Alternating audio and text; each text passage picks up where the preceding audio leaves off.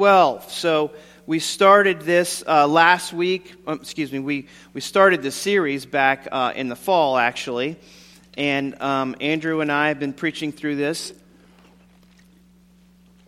And last week we looked at Acts chapter 11, different things about persecution and so forth. Uh, and this week we come to Acts chapter 12, which is a very exciting story. So let's read this together. About that time, Herod the king laid violent hands on some who belonged to the church. He killed James, the brother of John, with the sword. And when he saw that it pleased the Jews, he proceeded to arrest Peter also. And this was during the days of unleavened bread. And when he had seized him, he put him in prison, delivering him over to four squads of soldiers to guard him intending after the Passover to bring him out to the people. So Peter was kept in prison, but earnest prayer for him was made to God by the church. Now, when Herod was about to bring him out on that very night, Peter was sleeping between two soldiers, bound with two chains, and sentries before the door were guarding the prison. And behold, an angel of the Lord stood next to him, and a light shone in the cell. He struck Peter on the side and woke him, saying, Get up quickly and the chains fell off his hands. And the angel said to him, Dress yourself and put on your sandals. And he did so. And he said to him, Wrap your cloak around you and follow me. And he went out and followed him, and he did not know that what was being done by the angel was real, but thought he was seeing a vision. And when they had passed the first and the second guard, they came to the iron gate leading into the city. It opened for them of its own accord and they went out and went along one street, and immediately the angel left him. And when Peter came to himself, he said, Now I am sure that the Lord has sent his angel and rescued me from the hand of Herod and from all the Jewish people were expecting. When he realized this, he went to the house of Mary, the mother of John, whose other name was Mark, where many were gathered together and were praying. And when he knocked at the door of the gateway, a servant girl named Rhoda came to answer. Recognizing Peter's voice in her joy, she did not open the gate, but ran in and reported that Peter was standing at the gate. They said to her, You are out of your mind. But she kept insisting that it was so, and they kept saying, It is his angel. But Peter continued knocking, and when they opened, they saw him and were amazed. But motioning to them with his hand to be silent, he described to them how the Lord had brought him out of the prison. And he said, Tell these things to James and to the brothers. Then he departed and went to another place. Now, when day came, there was no little disturbance among the soldiers over what had become of Peter. And after Herod searched for him and did not find him, he examined the sentries and ordered that they should be put to death. Then he went down from Judea to Caesarea and spent time there. Now Herod was angry with the people of Tyre and Sidon, and they came to him with one accord, and having persuaded Blastus, the king's chamberlain, they asked for peace because their country depended on the king's country for food. On an appointed day, Herod put on his royal robes, took his seat upon the throne, and delivered an oration to them. And the people were shouting, The voice of a God and not of man. Immediately, an angel of the Lord struck him down because he did not give God the glory, and he was eaten by worms and breathed his last. But the word of God increased and multiplied. Heavenly Father, we are amazed that you would do such things, that you would providentially see to it that Peter would escape from prison through an angel. Lord, help us to understand these things. What do they mean? What, what is going on here? Why do some escape the sword and some don't? Lord, this is your story of redemption. And we are, are part of that story.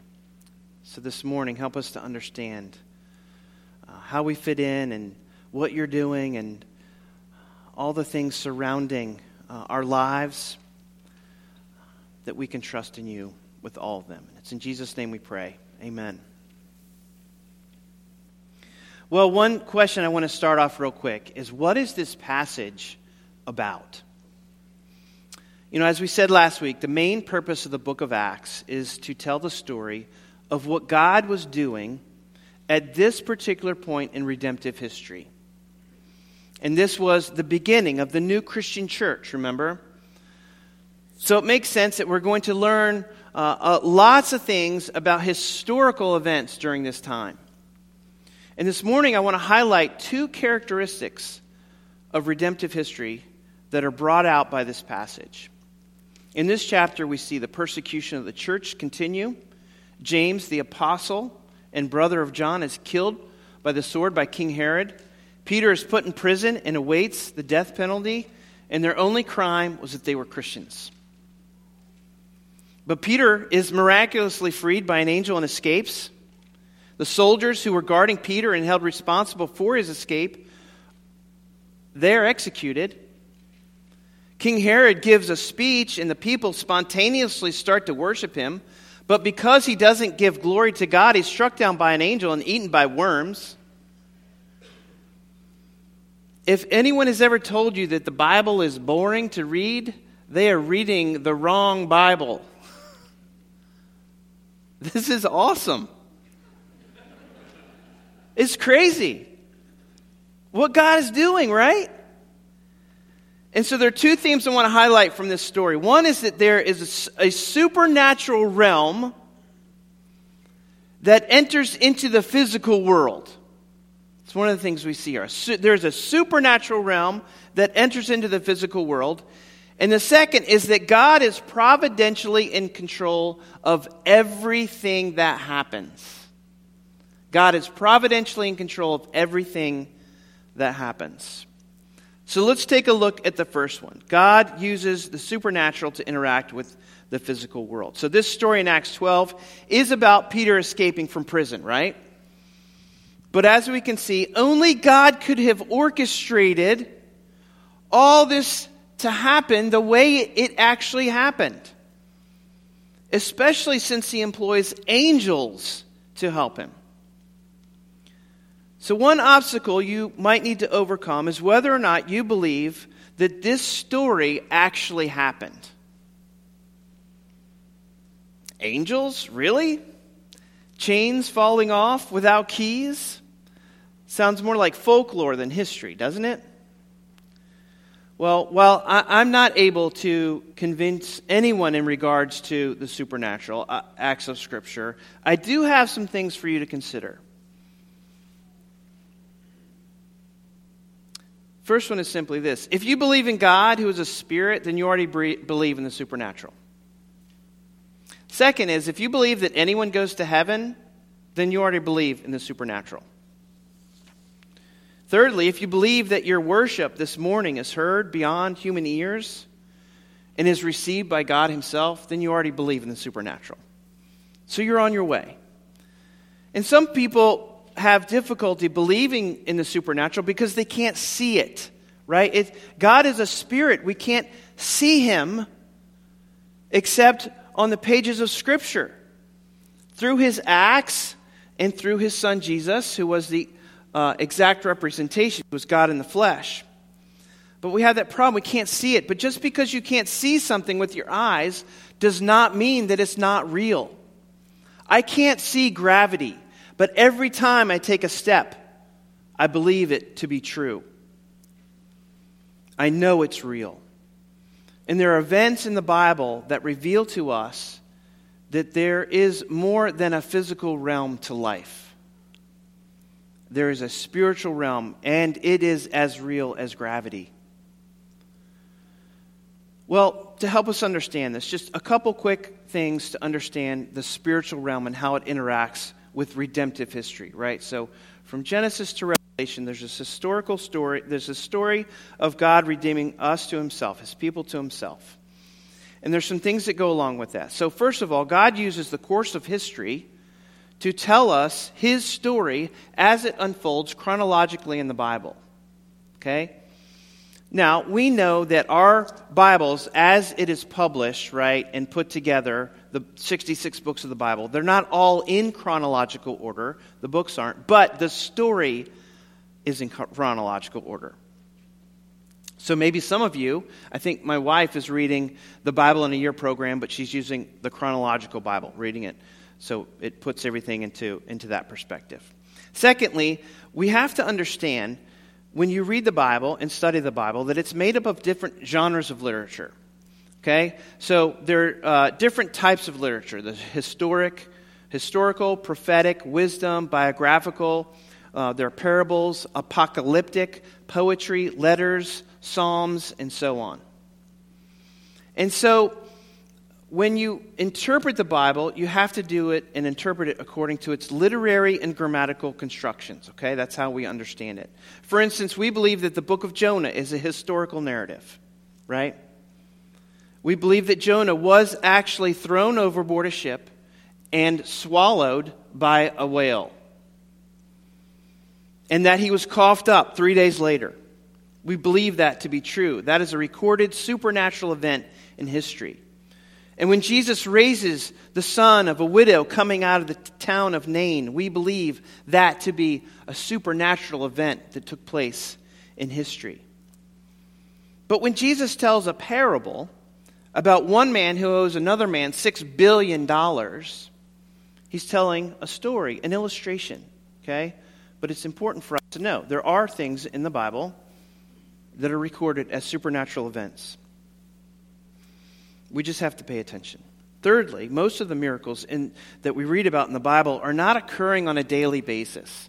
I think that might be something we kind of don't, don't grasp if we're not thinking about it. God provided miracles and supernatural events to occur, to occur mainly when he was doing something special in redemptive history. Okay? So think about the, the big events in history and how God would bring them about. Noah and the flood, that was a supernatural event. Abraham's wife getting pregnant when she was barren.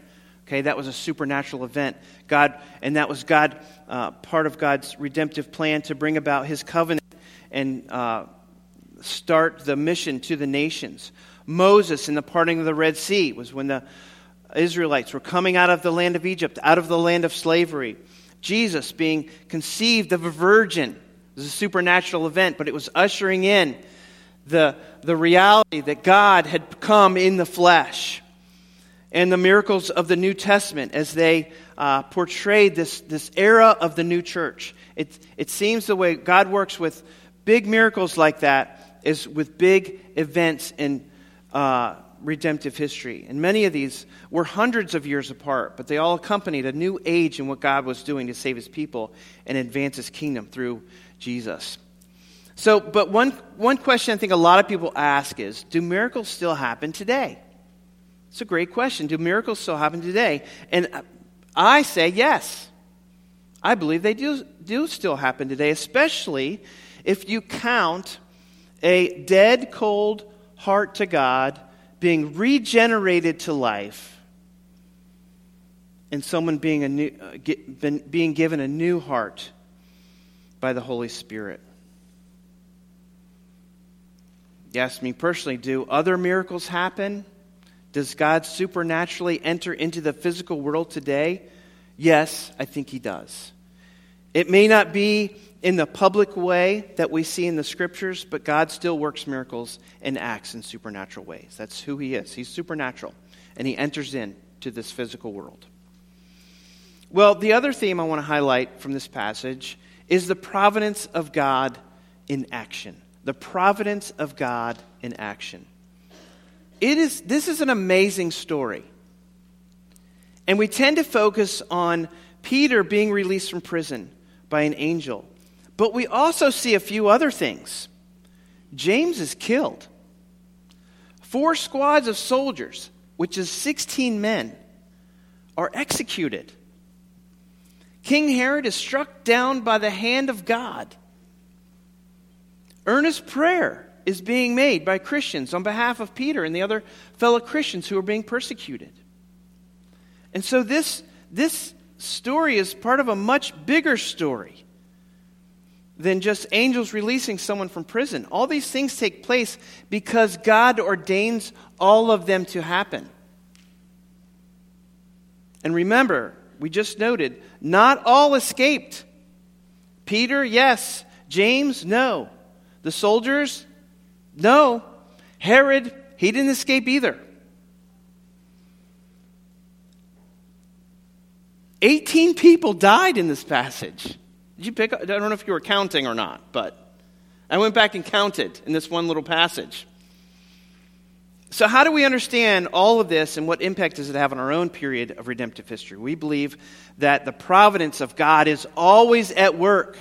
God just doesn't sit there on his throne and, and let things happen. He is constantly at work. And here it's, you know, the providence of God is this massive doctrine.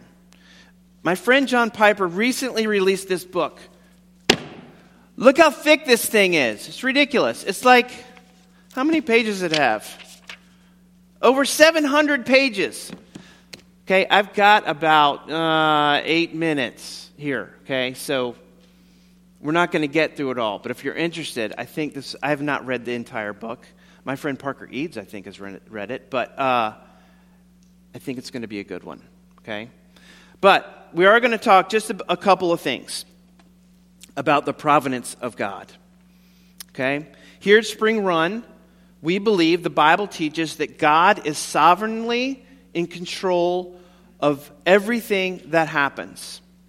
And He not only rules over all creation, but He directs and He guides all of creation for his own glory. Our Westminster Confession of Faith says this.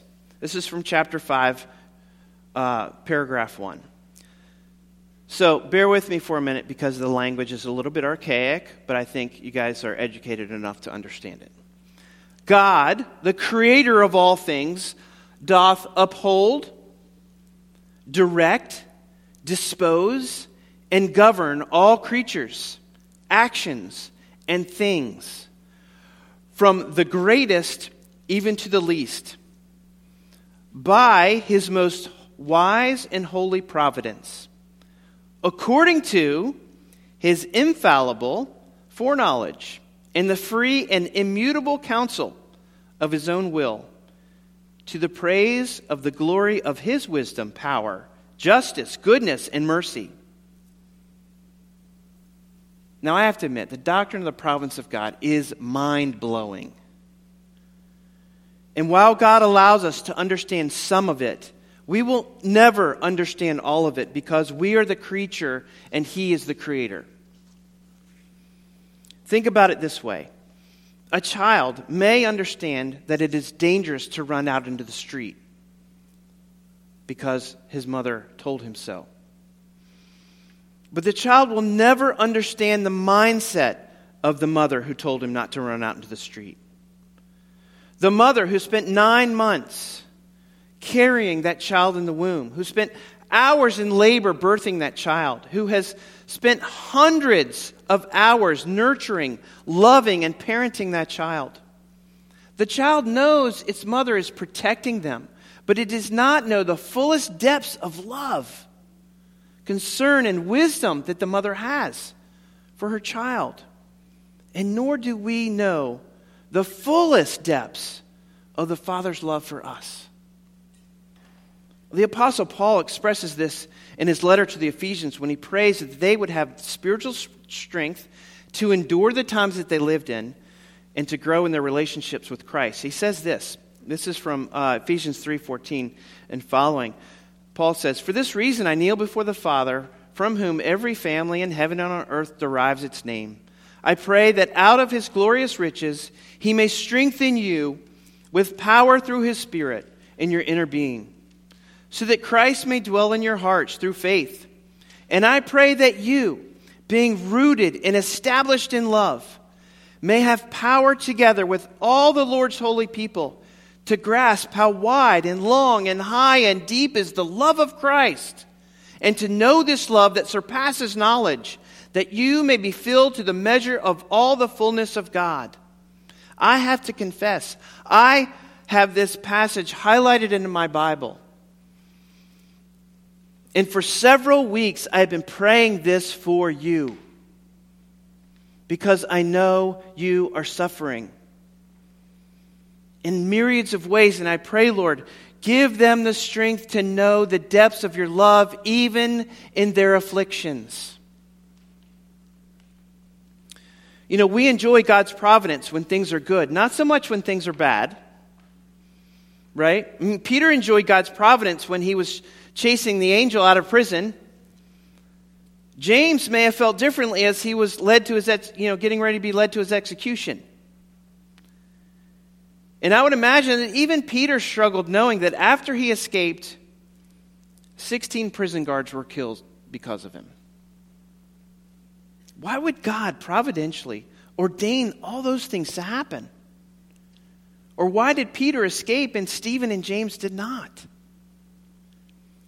Well, here's a way to think biblically about the providence of God. So we're going to, you know, we need to go to the scriptures and think about this a little bit. And again, I admit this is not exhaustive.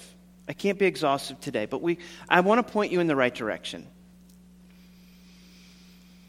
So, I want to share some truth statements from Scripture, and we can see these truths throughout the entirety of Scripture, but here are some explicit passages that sort of speak about them.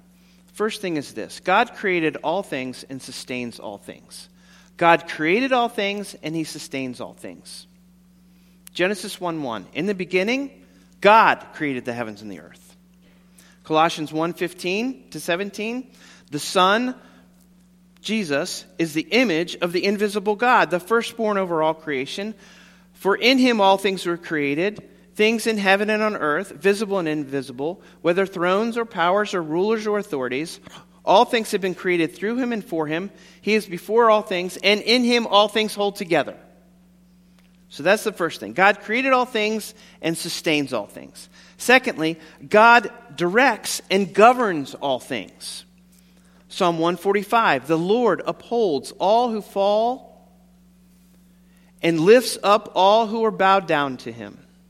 The eyes of the Lord, the eyes of all look to you and give and you give them their food at their proper time. You open your hand, Lord, and satisfy the de- desires of every living thing. Thirdly, God's steadfast love endures forever. Psalm 136 recounts numerous acts of God's providence and it repeats the phrase over and over and over again the steadfast love of the Lord endures forever. It's this mantra of God that He wants us to know, even in the midst of affliction or things that are, that are, uh, that are saving us. The steadfast of the Lord, love of the Lord endures forever. And then there's Lamentations 3. If you haven't read this tiny little book, in the Bible. It comes after the book of Jeremiah, which talks about the destruction of Jerusalem. It is an unbelievable book.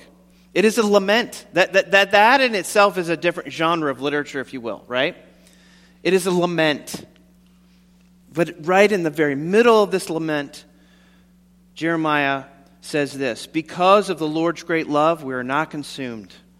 They were feeling consumed and overwhelmed and he gives them this hope. Because of the Lord's great love, we are not consumed, for his compassions never fail. They are new every morning. Great is your faithfulness. Number four, God is good, he is just, merciful, and gracious. Nehemiah speaks of God's providential hand when he recounts the unfaithfulness of Israel, but the faithfulness of God. Nehemiah 9 says this For many years you were patient with them, Lord. By your Spirit you warned them through your prophets, yet they paid no attention, so you gave them into the hands of the neighboring peoples. But in your great mercy you did not put an end to them or abandon them, for you are a gracious and merciful God and lastly, Psalm 145, 17. The Lord is righteous in all his ways and faithful in all he does. That's a biblical snapshot of the providence of God. And these truths about God tell us without a doubt that He loves us, that He is for us, and that one, that one day all things will be made new. And then there will be no more tears, no more suffering, and no more dying. When we know that God is good, then we know that we can hold fast to Him in our trials, our distresses, our troubles, that He is designed for us. Hard for us to imagine that God's designed certain things like that for us. I want to close by sharing a snapshot of my life in what I believe to be God's providential hand directing and ordaining things in my life. It started when I was six years old. Our house burned down on Christmas Eve. Yes, Christmas Eve. We had to jump out of my parents' second story bedroom window. All our stuff was gone, our family dog gone. I had to walk past huge piles of what was left of our stuff piled high in the backyard, including a half melted Redskins jacket that I had been waiting all year to get. Remember the ones with the vinyl sleeves? Yeah, that was melted. Then I had to endure my parents' rocky marriage as they tried to put our lives back together.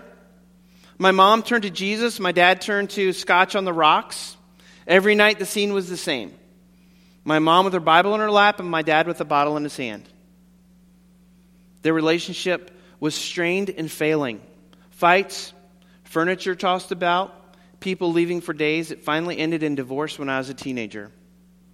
Fortunately, I met Jesus too. A bunch of friends and a faithful young life leader, Whit and Carmen, yep. Faithful young life leader led me to Christ in high school. Life was good then. It had meaning and purpose and joy. But then the call came in the middle of the night. My best friend, who was off at college, was in a motorcycle accident. And as with most motorcycle accidents, he didn't make it. He was dead at 19.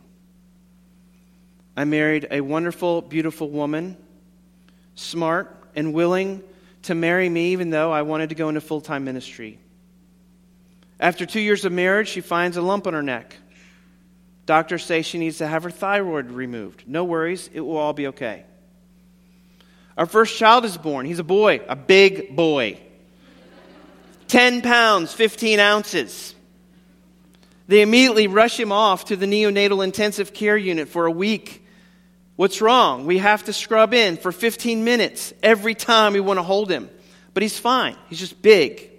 And that created some anomalies in his blood work. Thank God. Child number two comes, and she's beautiful. Words cannot describe.